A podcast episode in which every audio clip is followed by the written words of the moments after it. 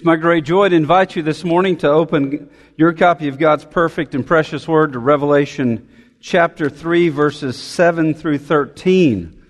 Revelation is the last book in the Bible. This morning we're in Revelation 3, verses 7 through 13. As you do that, I'm so thankful that uh, God has placed us here together this morning. As we open God's Word, we do not just simply come here and think about the best that man's wisdom has to offer, but rather we peer into the very Word of God as believers do all around the world this Lord's Day and have done all around the world throughout the ages. Uh, with great thankfulness that God has spoken. I pray that the prayer of your heart today would be that um, you would receive gladly whatever God has for you in His Word. I'll ask you to stand in reverence to the reading of Revelation chapter 3, verses 7 through 13, and then we will pray and ask for His mercy as we study His perfect and precious Word together. Revelation chapter 3, beginning in verse 7. And to the angel of the church in Philadelphia, write the words of the Holy One, the true One, who has the key of David who opens and no one will shut, who shuts and no one opens. I know your works. Behold, I have set before you an open door which no one is able to shut. I know you have but little power, and yet you have kept my word and have not denied my name. Behold, I will make those of the synagogue of Satan who say that they are Jews and are not, but lie, behold, I will make them come and bow down before your feet, and they will learn that I have loved you. Because you have kept my word about patient endurance, I will keep you from the hour of trial that is coming on the whole world to try those who dwell on the earth. I am coming soon. Hold fast what you have, so that no one may seize your crown. The one who conquers, I will make him a pillar in the temple of my God. Never shall he go out of it, and I will write on him the name of my God and the name of the city of my God, the New Jerusalem, which comes down from my God out of heaven, and my own new name. He who has an ear, let him hear what the Spirit says to the churches. Let's pray. O oh Lord, help us to see and to understand what it means to be a conqueror through faith in Christ. What it means to be an overcomer, a victor. What it means to live based on your word and in your name. We pray it in the name of Christ. Amen. You may be seated. There was a boy born in a backwood rural town. He was born to a poor family and they had very little in the ways of economic means and he had very little formal education. He ended up at a very young age becoming an assistant to someone who made shoes. And he ended up taking up that profession himself as a shoemaker. He was married and they had a child, two years old. The child died. He barely had enough money to feed his family, but he became a Christian. And he had a fascination for God's Word. And he started a process of self educating himself in the Bible, in theology, and even in biblical languages. But he was also always fascinated with the world. From a very young age, he collected maps from all around and would put them on the walls and one person said about him that he was someone who could feel the weight of the word world. He ended up being a faithful member of a church and believed he was called to ministry and submitted himself to the church to evaluate his call to ministry. And the church over a period of a couple of years watched him and listened to him and ultimately he preached a sermon where they were going to make a decision and they said, no, we don't see it. So he just started serving the church again. And over a period of time, the church came back to him and said, We would like you to preach again. And he said, Yes, we do see it. Not long after, he left as a missionary to India. And while he was there, his five year old son died of an illness, and his wife had mental health problems. But over 28 years, he translated the entire Bible into India's five major languages of the time, and he translated portions of the Bible into 209 different languages. He started a college and a seminary, and he served in India 41 years without a furlough and had about 700 converts who eventually turned into millions. His name? William Carey. Now, if that name is not familiar to you, that's okay. I will let you know that he is also known as the father of the modern missions movement. This uneducated boy from a backwood country town who educated himself, who had very little, who accomplished more than he could have ever imagined because his, of his burden for the Word and the world. One day, toward the end of his life, somebody asked him what his secret was.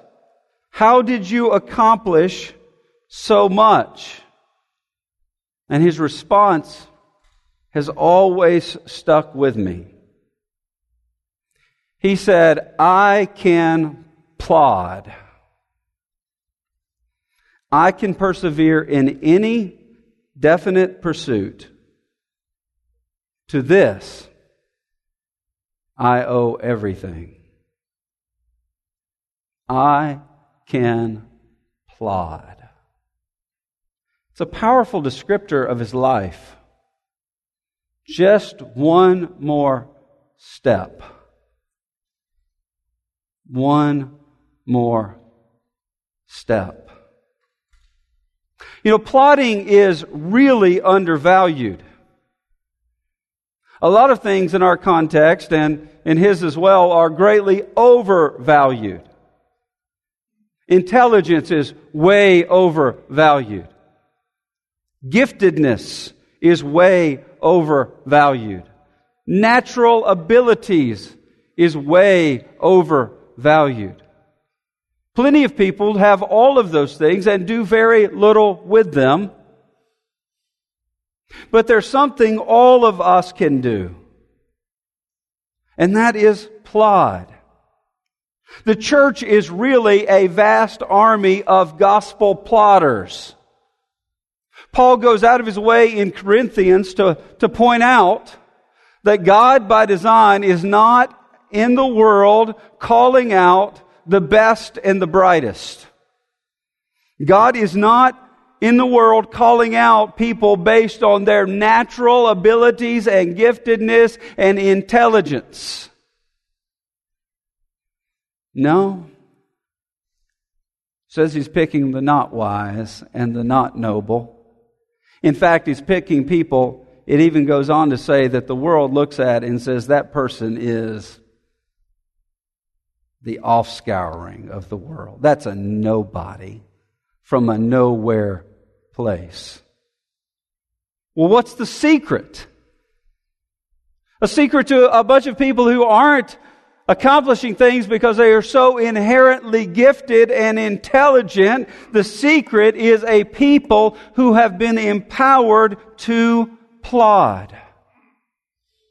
In the book of Revelation, we're looking at this revelation of Jesus Christ. John is the one who records us, records it for us, because God came to him, it says, as he was worshiping on the Lord's day, as he's on this rocky island called Patmos as a political exile, because he would not say Caesar is Lord, because Jesus alone is Lord, and God gives him this message. And the message is how Jesus fulfills all of the promises in the Bible and how he's going to fulfill them them in the end. And he has specific messages to specific churches, which is helpful to all churches in all places. But John records these words of Jesus, and particularly all churches are plodder churches, but if one could be signified in this way, it is certainly this one to the church in Philadelphia. Well, one of the things that he does is he, he tells about how they need to cling to a part of the reality of who he is. Now, there's a vision of Jesus in chapter 1, and this one is unique because it doesn't directly quote out of that vision. The things that it says are in that vision, but it's not a direct quotation. What he says that they need to understand about him as the Lord of the church is this he is the King of truth. The King of truth, verse 7. Look with me beginning in verse 7. And to the angel of the church in Philadelphia, write. The angel of the church, either a guardian angel or the pastor of the church, the representative of the church, write these things. Well, there's a few things we can know about the church at Philadelphia, which helps us understand the way Jesus is coming to them and graciously meeting their needs. This is the youngest of the seven cities. In the context here, it is a newer city, and it was founded for the purpose of Hellenizing the area. In other words, spreading Greek culture, the Greek language, and the Greek worldview. That's the reason it was founded in the very beginning. Now, this is a small city, and the text implies that the church we're dealing here with is a small church.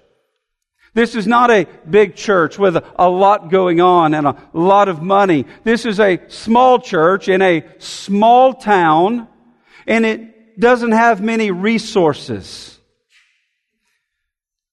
It's also situated on the edge of an active volcanic area, which meant that the people lived in a constant insecurity, a fearfulness about what would happen.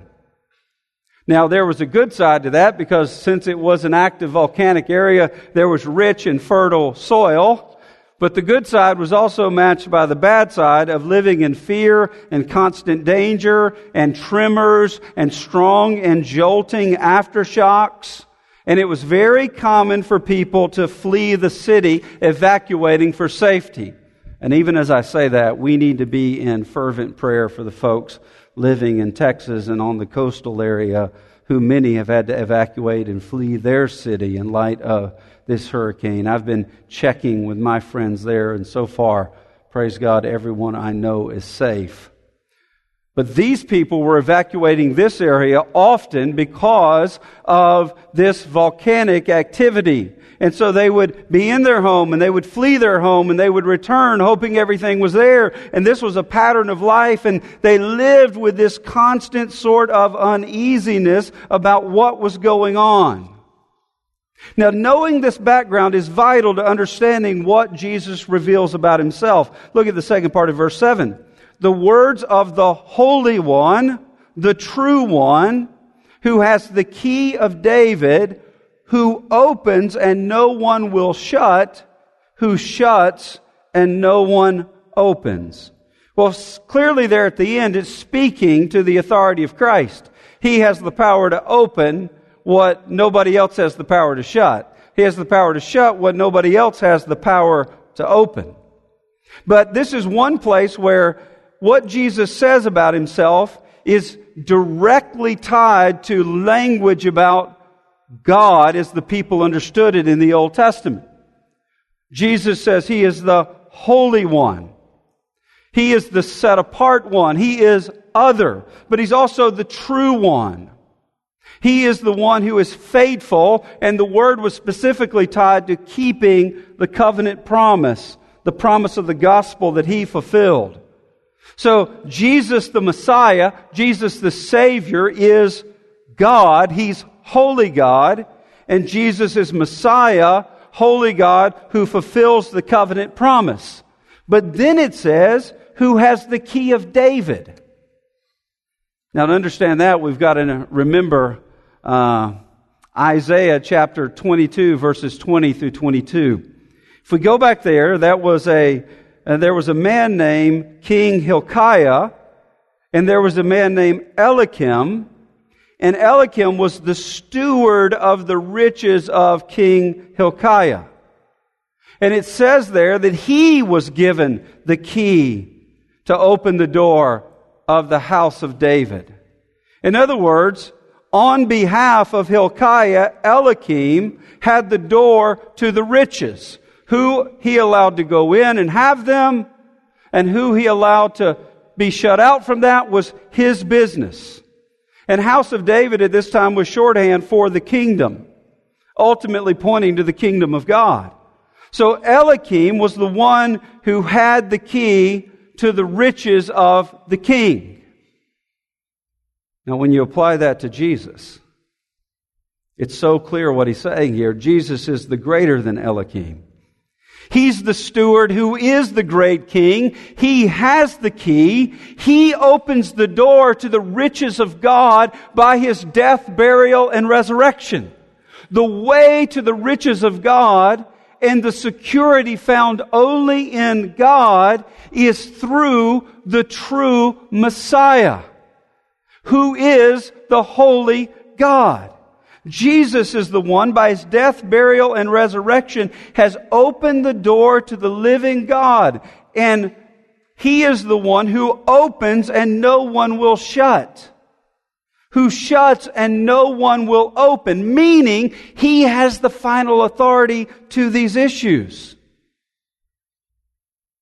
What a great and powerful wor- word for a small, struggling church in a difficult place. You, you, you there in Philadelphia, you there by the volcanic activity, you who keep having to flee your homes, you who have people persecuting you for your faith, you who are excluded from the synagogue. Understand this. The one who's speaking to you has the keys to the house of David, the kingdom of God. And you have access through me to riches that no one else has, that can never be taken away because when I open the door, no one can shut it. And when I shut the door, no one can open it. This church is to reflect on His faithfulness he is the one who is the King of truth. They are to live based on the truth of His word and His promise, but they are also to reflect His faithfulness. And they're doing a fantastic job. In this church, there is no word of rebuke. There is no category, what's wrong in the church. He goes immediately to what we see next, and that is what is right in the church. And what is right in the church is faithfulness to the true King's word. Look with me at verse 8. I know, by the way, he says that every time. I know. In other words, I know what's really going on. I know your works. The particular verb here is for I know and I will always know. I know your works. Behold or look. I have set before you an open door which no one is able to shut. Now, do you think that's a good word for a small, struggling church? Living in the insecurity of the area they're living in with very few resources? You are not abandoned. You are not unable to accomplish much because I have opened a door. Who is it who opened the door? The one who opens a door and no one else has the ability to shut it. That church, he says, has an open door. That church can matter, and it does matter. We're still talking about it today. But notice what he also says. For I know that you have but little power, meaning seemingly little power. You don't have a big bank account. You don't have a lot of numbers.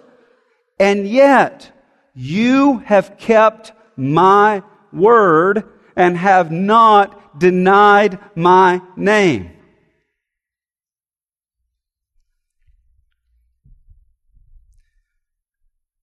You embrace the name of the living God by faith, coming to faith in the Son, the Messiah,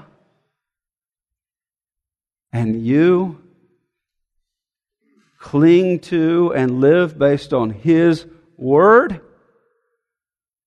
your life will matter for the sake of the kingdom.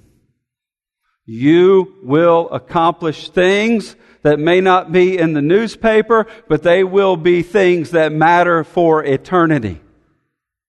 You in Christ have an open door. All you need for your life to matter is by faith to embrace the name of God and to order your life based on the Word of God. That's all that you need. Whether you're rich or poor or what, whatever language or background you are from, that's what you need. The issue is faithfulness. Faithfulness to what the true King has spoken. This language about a door is almost always a door of opportunity. 1 Corinthians 16 9, Paul says there was a wide open door for effective work. 2 Corinthians 2:12 he says there was a door open for me in the Lord. Colossians 4 3, he says, pray for us that God may open a door for the word a door of opportunity for the work of the spread of the gospel and the glory of God. You know what this means. This means that when you say, Oh, I don't have much power, I can't do anything, my life, uh, my life's not important. Leave that to the people who are gifted. Leave that to this. I, I'll just be here in the background. Who am I? and you try to convince yourself that that is humility. But in reality, it is pride. It is not humility to argue with God about the usefulness of your life. Church of Philadelphia, not many people, not much money, difficult area, boom, door of opportunity. The issue is do they go through the door of opportunity or do they use those other things as excuses? Do they live based on the story that they are telling themselves or do they live based on the Word of God? That's the issue and that's the issue for you and me. It is easy for us to lay low, huddle up, protect ourselves, and brand it as humility. It's not. Hum- humble people in Christ lead courageous lives. Faithfulness. Not glamorous lives, plodding lives. Because they will not deny His name or His word. Small, little power, open door. Will you faithfully plod through the open door Jesus provides you in His name? Obeying what feels safe is never safe. Obeying what God tells us in His Word, even when it doesn't feel safe, is always safe safe in an ultimate sense. Because God has never said that we should not be persecuted or suffer. He has said He will never abandon us. and he will use us. Look at verse 9. Behold, or look, I will make those of the synagogue of Satan who say that they are Jews and are not, but lie. Behold, I will make them come and bow down before your feet, and they will learn that I have loved you. Now, honestly, he can't say things any stronger than he says this. There is no salvation outside of Jesus Christ. None. Those people that would tell you today that there is salvation for the Jewish people outside of Christ because they're Jewish are preachers of the synagogue of Satan. It's kind of like the sacrificial system.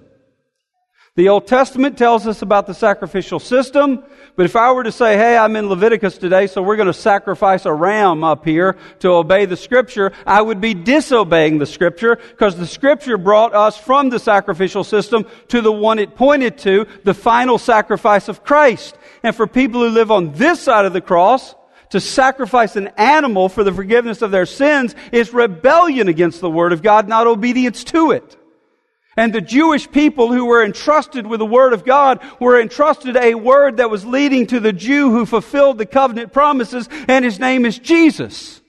So to be a true Jew in the sense of faithfulness to God demands faith in Jesus. There is salvation for no one outside of conscious faith in Jesus. And that ought to shape everything we do and all that we think about everything. But he says, listen, there are those who put you out of their synagogues. Ultimately, they will come before you and bow. What does he mean there? What does Paul say in Philippians? Ultimately, every knee will bow and say, Jesus Christ is Lord. So that is acknowledging those who say Jesus Christ is Lord are right. Don't look at what they have now, says. Don't look at the power that they have now. Understand the way my promise works. Look with me at verse 10. Because, or it could be translated since, you have kept my word about patient endurance, I will keep you from the hour of trial that is coming on the whole world to try those who dwell on the earth. In other words, you will be protected from the ultimate judgment the judgment of those who live in rebellion to my name. I will keep you safe because you are my people. But notice what he honors. He honors their patient endurance. There's another way we could put that. The fact that by faith, you simply kept plodding along in my name. And that next step may have felt in your gut like you didn't want to take it but you took it because you obey my word and not your gut, because Jesus is Lord. And so there you are in your patient endurance, following the path that I set out for you, plodding in my name. His name and His word bring true power a power that the seeming power of riches and position and giftedness and intelligence can never ever provide. In verse 11, we see Christ's counsel to the church. Here's what he says. Hold fast to the true king and his word. I am coming soon. That's the keynote of the entire book of Revelation, and ultimately the entire message of the Bible is about the way Christ consummates the kingdom of God. I am coming soon. On this side of the cross, we are those on whom the end of the ages has come. We live in the days in which Christ is coming soon. Notice what he tells them. Hold fast what you have. The, the word is seize, grasp so that, here's the purpose, no one may seize your crown. In other words, you may not be seen as a fraud and say you have a crown that you do not have. So hold fast, seize what you have. What do they have? He's already said it. My name and my word. Hold fast to it. Cling to it. Do not let go of it. No matter how anybody tells you how we are more enlightened today and we understand more than God says in His Word, don't believe it. Hold fast. Trust my words. Live based on them. But we are to hold fast knowing something in verses 12 and 13. And that's the promise to the church. Here's the promise to the church sovereign security. Now, I titled this sermon, The Nike Church, because the word that keeps coming up is conqueror, the Greek word Nike or Nike. All right? The, the reason I call this church that, even though the, the promise is to all who obey, is because this church right now is obeying it best. You can sense the delight of Jesus with the message to this church. Now, the shoe company Nike started in a college classroom as a paper project and ultimately started taking some steps to really try to do it. The swoosh came before the name. The swoosh, Phil Knight, the owner of Nike, bought for $35. And he's like, I don't like it, but I can't figure out anything else or whatever. And then they were like, what's the name? What's the name? And, and some guy calls up and says, you know, I was reading a book about Greek and there was talk about God of victory and his name was Nike. And he's like, ah, oh, better than anything else we got. Nike. Victory. Triumph for athletes. Marketing for athletes. That's where the name comes from but it's a reflection of this word that is applied in the Bible exclusively to followers of Jesus. They are the conquerors, the victors, or it translates the word overcomers. Verse 12. The one who conquers, I will make him a pillar in the temple of my God. Never shall he go out of it. I will write on him the name of my God and the name of the city of my God, the new Jerusalem, which comes down from my God out of heaven, and my own new name. He who has an ear, let him hear what the Spirit, that is the Spirit of Christ, says to the churches. Do, do you see what's going on here? The people are insecure.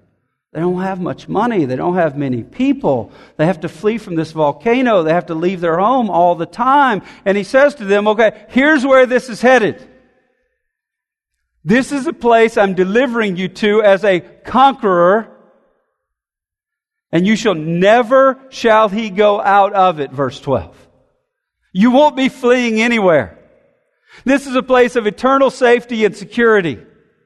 You never have to pack your stuff up and evacuate. That's where this is headed. There will be no more fleeing because there will be no more fleeing because the things that cause people to flee in a fallen world will be done away with. And by the way, you've been kicked out of the synagogue and people are attacking you, saying you're unfaithful to the true and living God. Well, there is a pillar in the temple, the kingdom, that I'm going to write your name on. In Philadelphia, the, the leading citizens who accomplished the most for the city would have their names etched on pillars as a sign of honor. And here Jesus Christ says, for the people who are conquerors in Him, His followers, the faithful who will be redeemed to a place where they will never have to go out from, will have their name on a pillar. Their name will be in the kingdom written there by the grace of God. And it will be a new city, not the fallen city you now reside in and you will have a new name, and that name will be the name of God given to you because His authority will cover you forever, and you'll never have to flee. He answers all of their fears with absolute sovereign security. The only issue is do they believe the way they sum up the world apart from the words of God? Or will they believe the words of God and apply their lives to them? Excommunicated from the synagogue, a pillar in the kingdom of heaven. Disowned by family and community, received by God and never cast away. So what's what was the secret? Was it a large city? No. Was it a large church? No. Was the secret lots of money? No. Was the secret great resources? No. Was the secret great intellect? No. Was the secret great giftedness? No.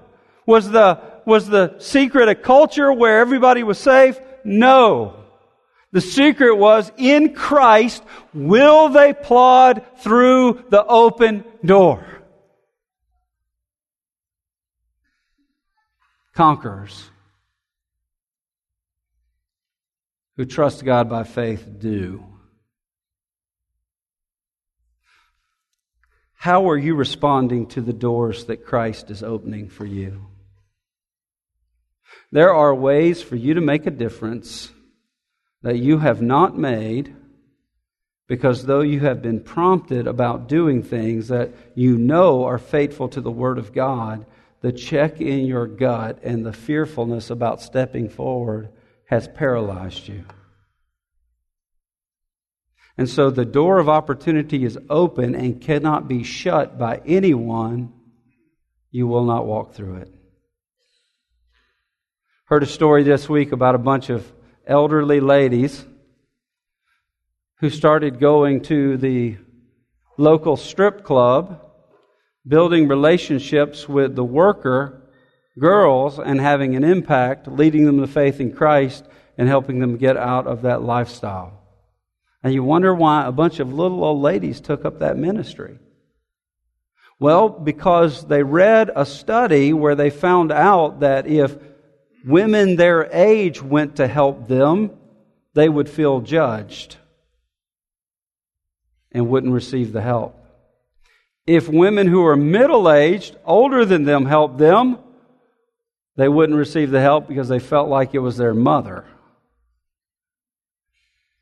But when little old ladies will go wait outside the strip club because they love Jesus, strippers started coming to faith in Christ. But guess what? The little old ladies had to hear that idea and get up and drive to the strip club. And you know what? Their gut probably said, Who am I to do this? I might get hurt. This is dangerous. The strip clubs aren't exactly in the best places in town. but they did it anyway. What is it that you can point to that's like that? That just because the gospel is true, you did it. Maybe your discontentment is not because of your circumstances but your unwillingness to walk through the door of opportunity in the midst of your circumstances. Let's pray.